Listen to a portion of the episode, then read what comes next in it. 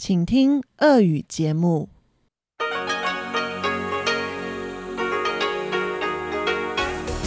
В эфире Международное радио Тайваня. В эфире русская служба Международного радио Тайваня. Здравствуйте, дорогие друзья! Из нашей студии в Тайбе вас приветствует Мария Ли. И мы начинаем программу передач из Китайской Республики Тайвань. Напомню, что наши программы можно слушать на частоте 9490 кГц с 11 до 12 UTC и на частоте 5900 кГц с 17 до 17:30 UTC. Наша получасовая программа сегодня будет состоять из передачи «Почтовый ящик МРТ» и рубрики «Всемирный Чайнатаун», которую ведет профессор Владимир Вячеславович Малявин. А часовую программу продолжит «Вестник меломана» и завершит повтор радиопутешествия по Тайваню с Чеченой Кулар. Дорогие друзья, напоминаю вам, что все наши рубрики можно слушать на сайте ru.rti.org.tw. Кликните на интересующую вас передачу и затем на значок «Play». Вы также можете на нашем сайте слушать и часовые программы целиком. А еще у нас есть мобильное приложение, которое можно найти, набрав в поисковой строке латинскими буквами RTI to go. И подписывайтесь на наши подкасты на платформах Apple и Google Play. Ну а мы переходим к почтовому ящику с русской службой Международного радио Тайваня.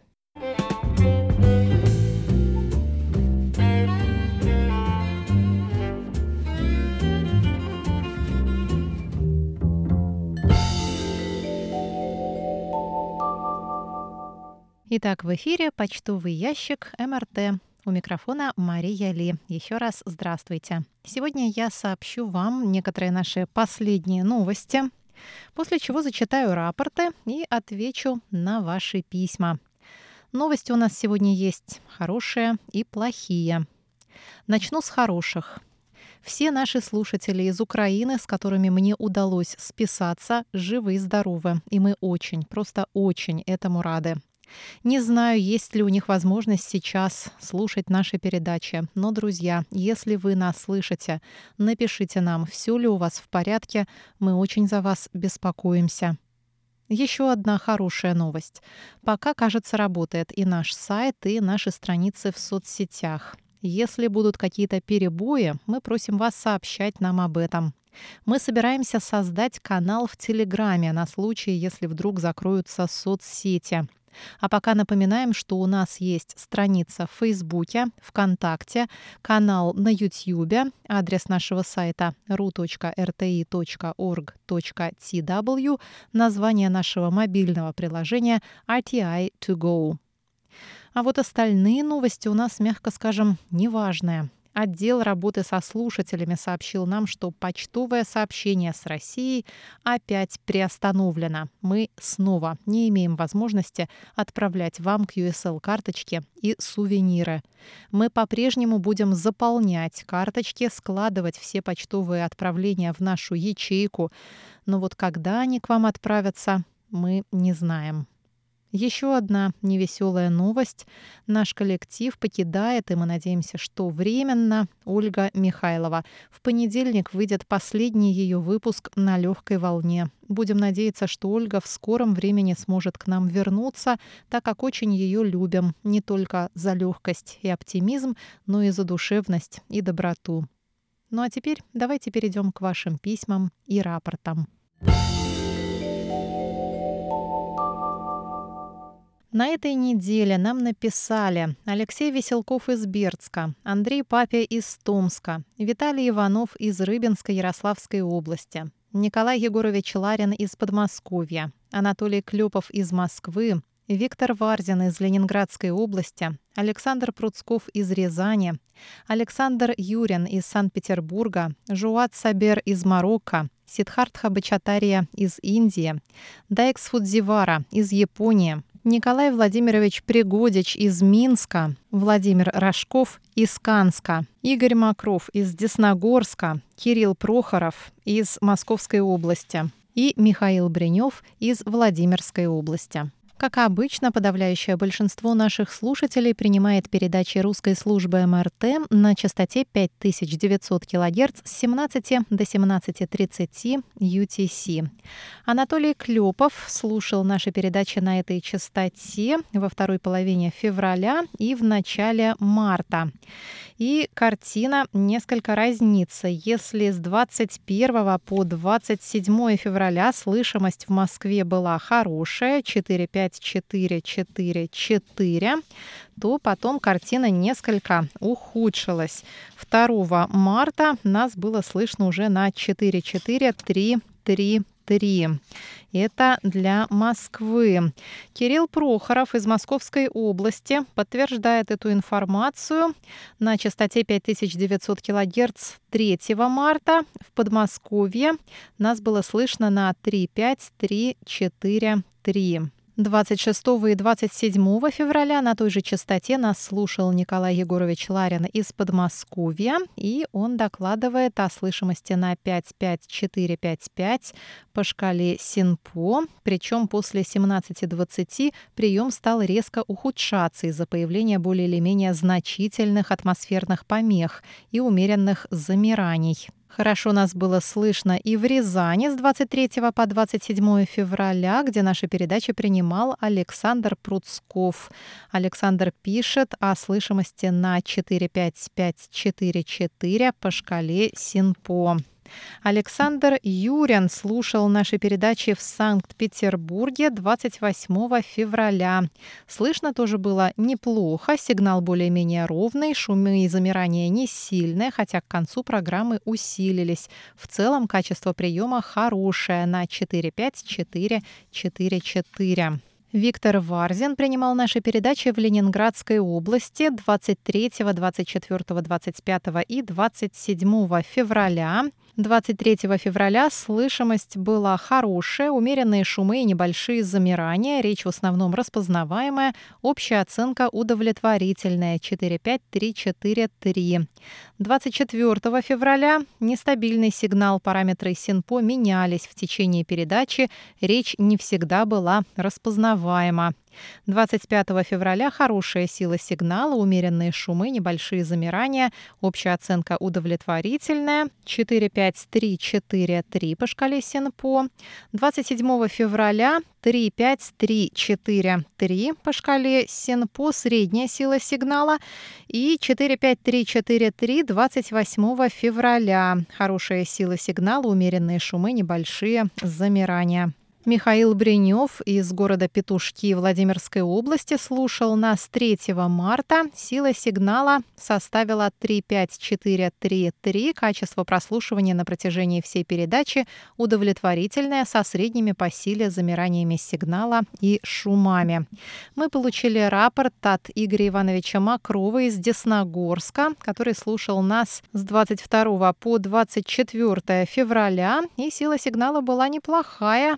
Практически на все пятерки, кроме 22 февраля, когда сигнал был 5-5-4-5-5. А на частоте 9490 кГц нас традиционно слушает Алексей Веселков, и он сообщает о силе сигнала 3 марта 1-5-3-1-1. Владимир Рожков в Канске слушает нас на этой же частоте и сообщает о слышимости на 4-5-5-5-4 2 марта. А вот в Японии нас на этой частоте слышно на все пятерки, согласно рапорту Дайкса Фудзивары из Акаямы. Спасибо большое всем нашим мониторам и слушателям за рапорты.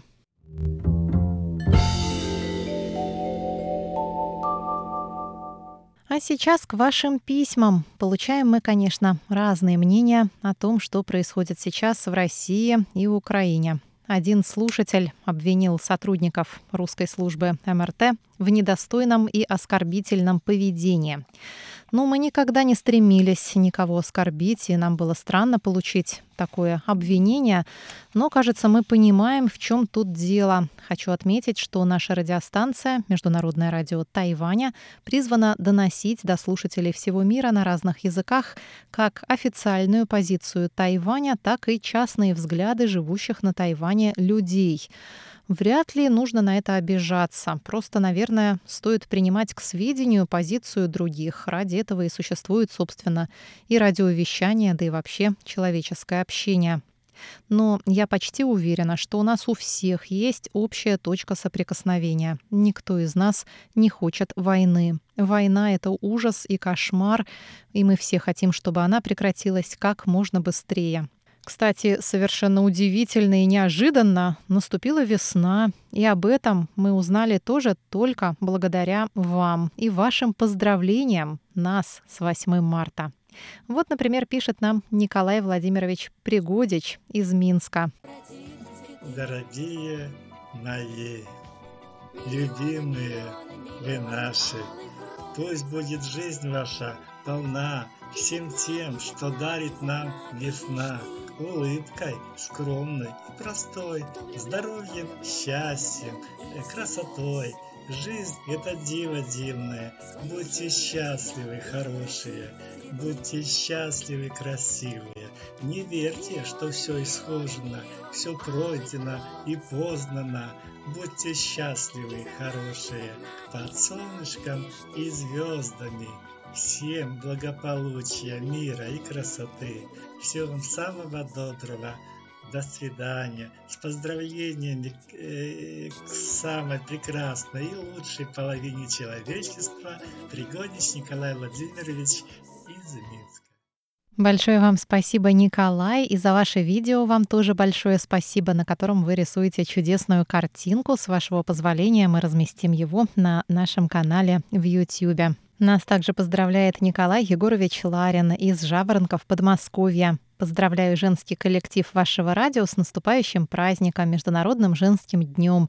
Желаю всем вам здоровья, счастья, благосостояния, мира, успешной работы на русской службе МРТ и, как поется в песне советских времен, быть вечно молодыми и красивыми душой. Изо всех сил будем стараться, дорогой Николай Егорович. И большое спасибо Виктору Варзину за красивую открытку с поздравлениями нас с 8 марта. Пусть вас всегда окружает внимание, забота, красота, любовь. Пусть искренние комплименты и приятные подарки радуют вас не только в этот день. Оставайтесь всегда такими же по-весеннему очаровательными, прекрасными, неповторимыми, желанными и любимыми. Ведь это так просто для вас, настоящих женщин. Ну, спасибо и вам большое, дорогой Виктор.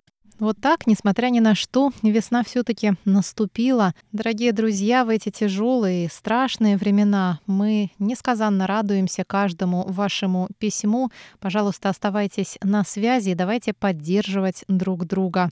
Это была рубрика «Почтовый ящик» с Марией Ли.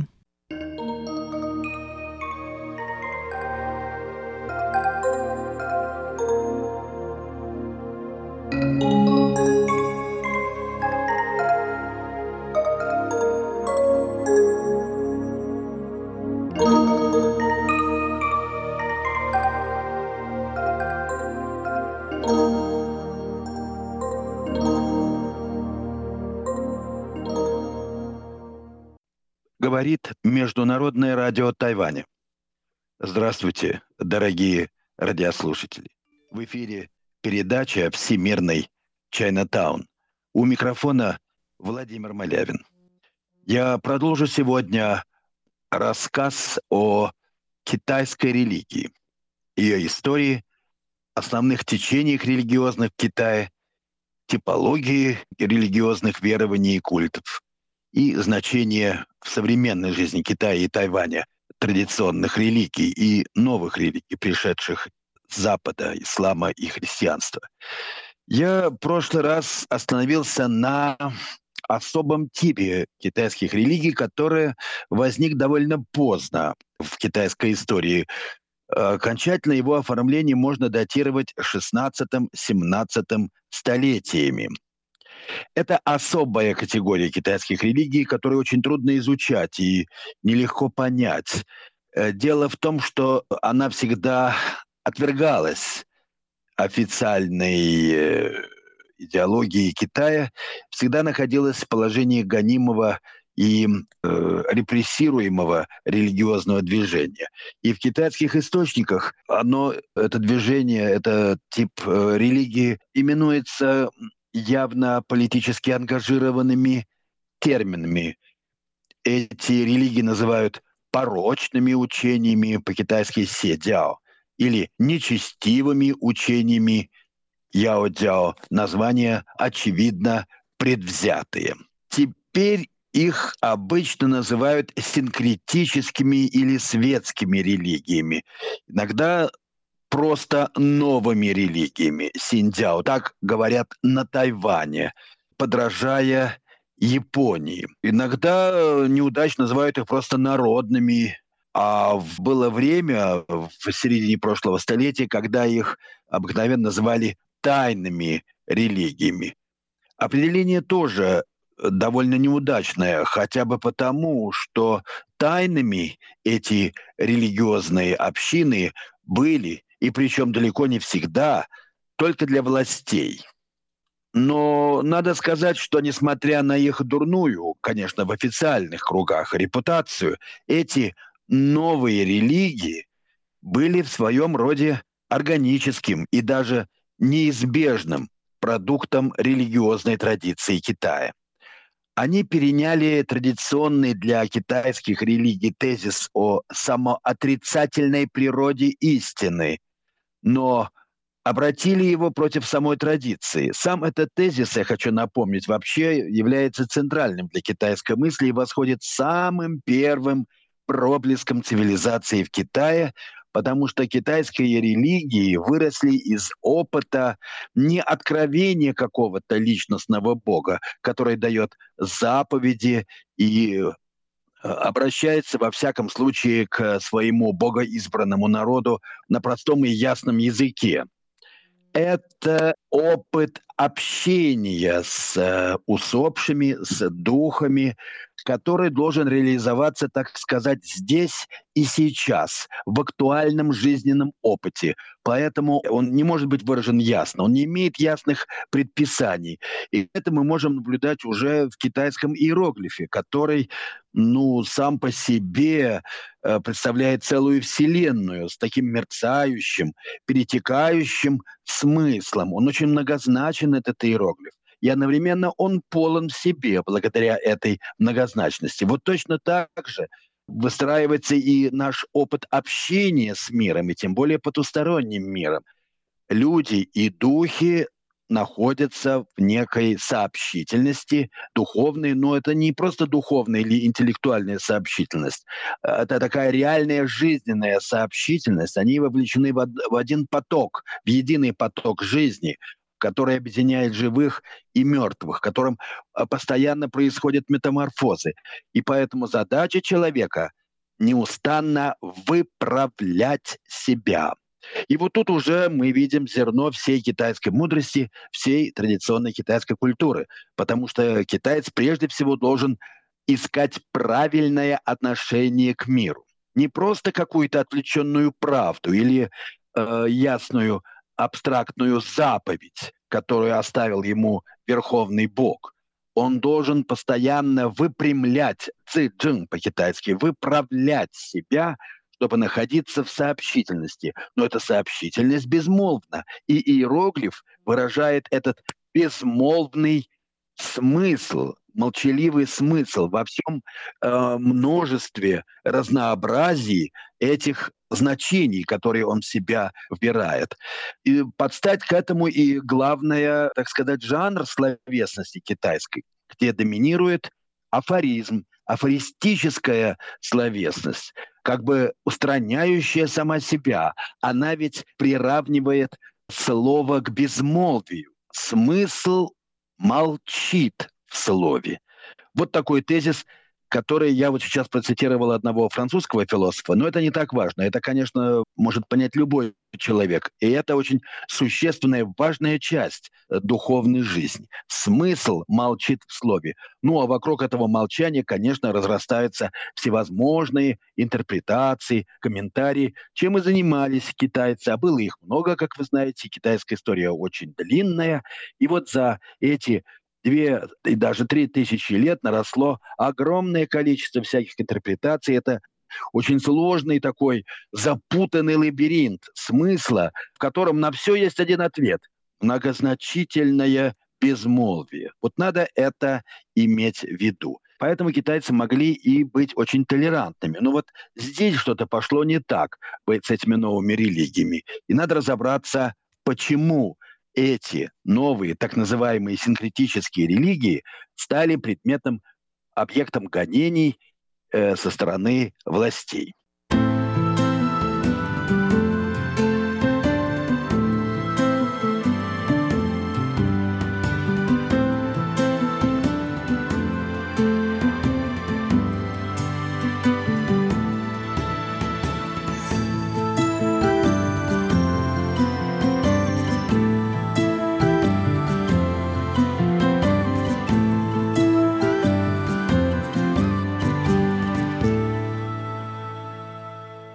Вы слушаете передачу «Всемирный Чайнатаун» Международного радио Тайваня.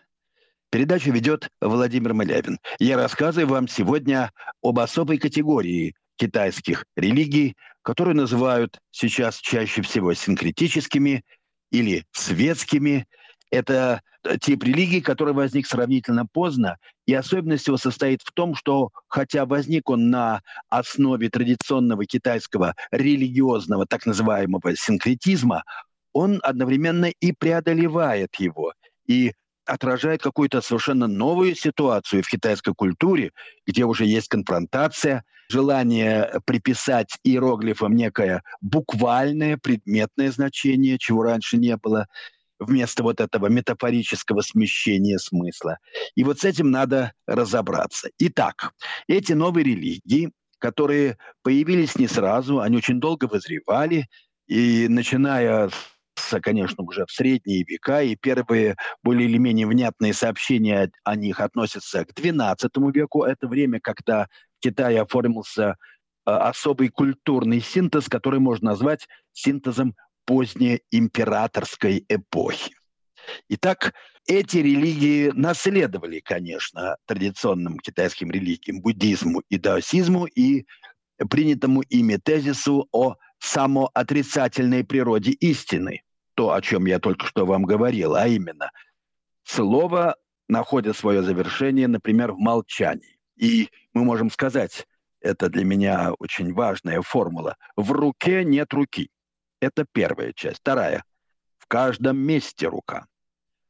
Вот это выражает очень емко всю китайскую мудрость. Она выглядит очень нелепо, но только для того, кто пытается осмыслить значение слов, так сказать, отвлеченно, как философ или филолог, лингвист, составитель словарей, который думает, что каждое слово относится к какому-то предмету. Правда? Согласись. Ну, раз есть слово «стол», но оно относится к предмету, который именуется «стол».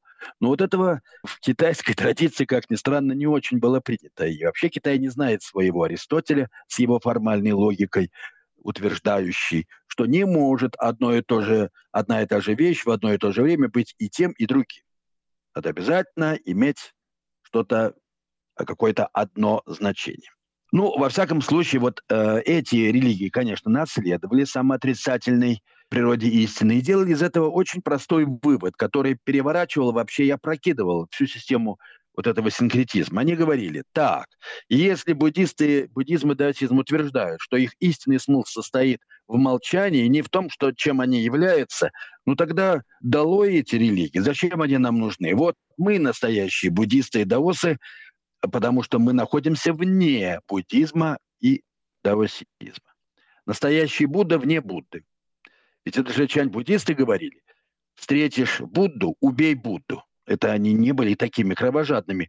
Речь идет о том самом, что я говорил по поводу руки. Рука не рука, Будда не Будда. Будда в той мере, в какой вы думаете, что он Будда, не Будда. Но это же Лао Цзы, 1 глава Дао Дэ Цзина. Дао, которое Дао, не есть вечное Дао или извечное Дао. Значит, Дао вне Дао. Ну вот на определенном этапе вокруг этого, на этом наросла грандиозная система синкретизма, 3 религий Китая, конфуцианства, буддизма и даосизма. А в какой-то момент произошло отрицание, опять-таки на базе вот этого же самого принципа. Итак, вожаки новых религий утверждали, что истину 3 учений Китая нужно искать за пределами их доктрин и институтов. Они свели религиозный идеал к светской добродетели, совершению добрых дел. Они говорили, что не нужно быть монахами, а называли себя монахами в миру. То есть отрицали монашество. Почему? Настоящий монах не монах, можно было бы также так сказать. В сущности, они тем самым упразднили систему религиозного синкретизма. Но они унаследовали базовые ценности и обрядности, которые были с ним связаны. Поэтому можно их учение называть посттрадиционными. Итак, преодоление синкретизма означало отказ от веротерпимости и презумпции иносказательности языка, характерного для классической традиции Китая. Адепты новых религий исходили из буквального понимания слов, ценностей и действий. Они прямо проецировали значение слов на жизненную физическую практику. И даже вот этот самый знаменитый идеал, это тезис о передаче Дао, чем занимались все духовные учителя Китая, а чем еще надо заниматься в Китае, больше нечем, они понимали буквально и сводили его, извините, даже вот к половому акту. Учитель, вождь секты мог вот заниматься любовью со своими последовательницами и тем самым материально выражать, что такое передача Дао. Конечно, пример почти анекдотический, но по-своему это очень логично с точки зрения вот этих самых новых сект. Они создали, эти новые секты, свою мифологию, которая отражала китайское мировоззрение в ее системном единстве и странным образом его отрицала. Например, верховное положение в ней, в этой мифологии, в согласии с уже в даосизме присутствующим мотивом сокровенной прародительницы, Сюань Пхинь, это выражение из Дао Дэ Цзина, однако в противоречии с патриархальной природой официального уклада выступало божество, которое по-русски можно назвать «нерожденная праматерь», по-китайски «Ушэн Лао-му», которая отождествлялась с первоначалом китайской космологии, будь то беспредельная или подлинная пустота и так далее. Люди на Земле, согласно этой мифологии, перестали соблюдать наставления праматери. Она, кстати, наделяется личностными чертами, что вообще совершенно не характерно, опять-таки, для классической культуры и религии Китая. И впали в грех. Вот еще один любопытный и очень новый для Китая аналог западного мифа о грехопадении человека. Однако, благодаря безграничной любви их духовной матери, они будут спасены и вернутся в рай, который именовался облачным городом или родной деревней. Творцом мира в новой синкретической мифологии считался так называемый древний Будда небесной подлинности. Это имя является любопытный образец смешения буддийских и даосских мотивов. Ниже нерожденной праматери стояла триада Будд прошлого, настоящего и будущего, которые в учении новых религий соотносились с 3 началами мироздания в китайской космологии, а именно беспредельным, великим пределом и царственным пределом. Ну и, конечно, очень важное место в пантеоне новых религий занимал грядущий Будда Майтрея, по-китайски Милэ. И вожди сект обычно считались, ну, буквально физической инкарнацией высшего божества. Это тоже новая вещь. И, как ни странно, как-то вот, видите, здесь мотивы какие-то уже сближающие китайскую религию с христианством, где вот в образе Бога-человека Христа Бог воистину стал человеком. Такого, конечно, не могло быть в классическом буддизме и даосизме, а вот в сектах это появляется. Ну, правда, в русских сектах тоже так же. Ведь так называемые русские хлысты – это же от слова «христы». Все они были христами, а заправляла ими Богоматерь, которая управляла кораблем этих хлыстов. Вообще-то женщина занимала как раз должность высшего божества. И это делало их, конечно, оппозиционными существующему строю, существующему укладу жизни.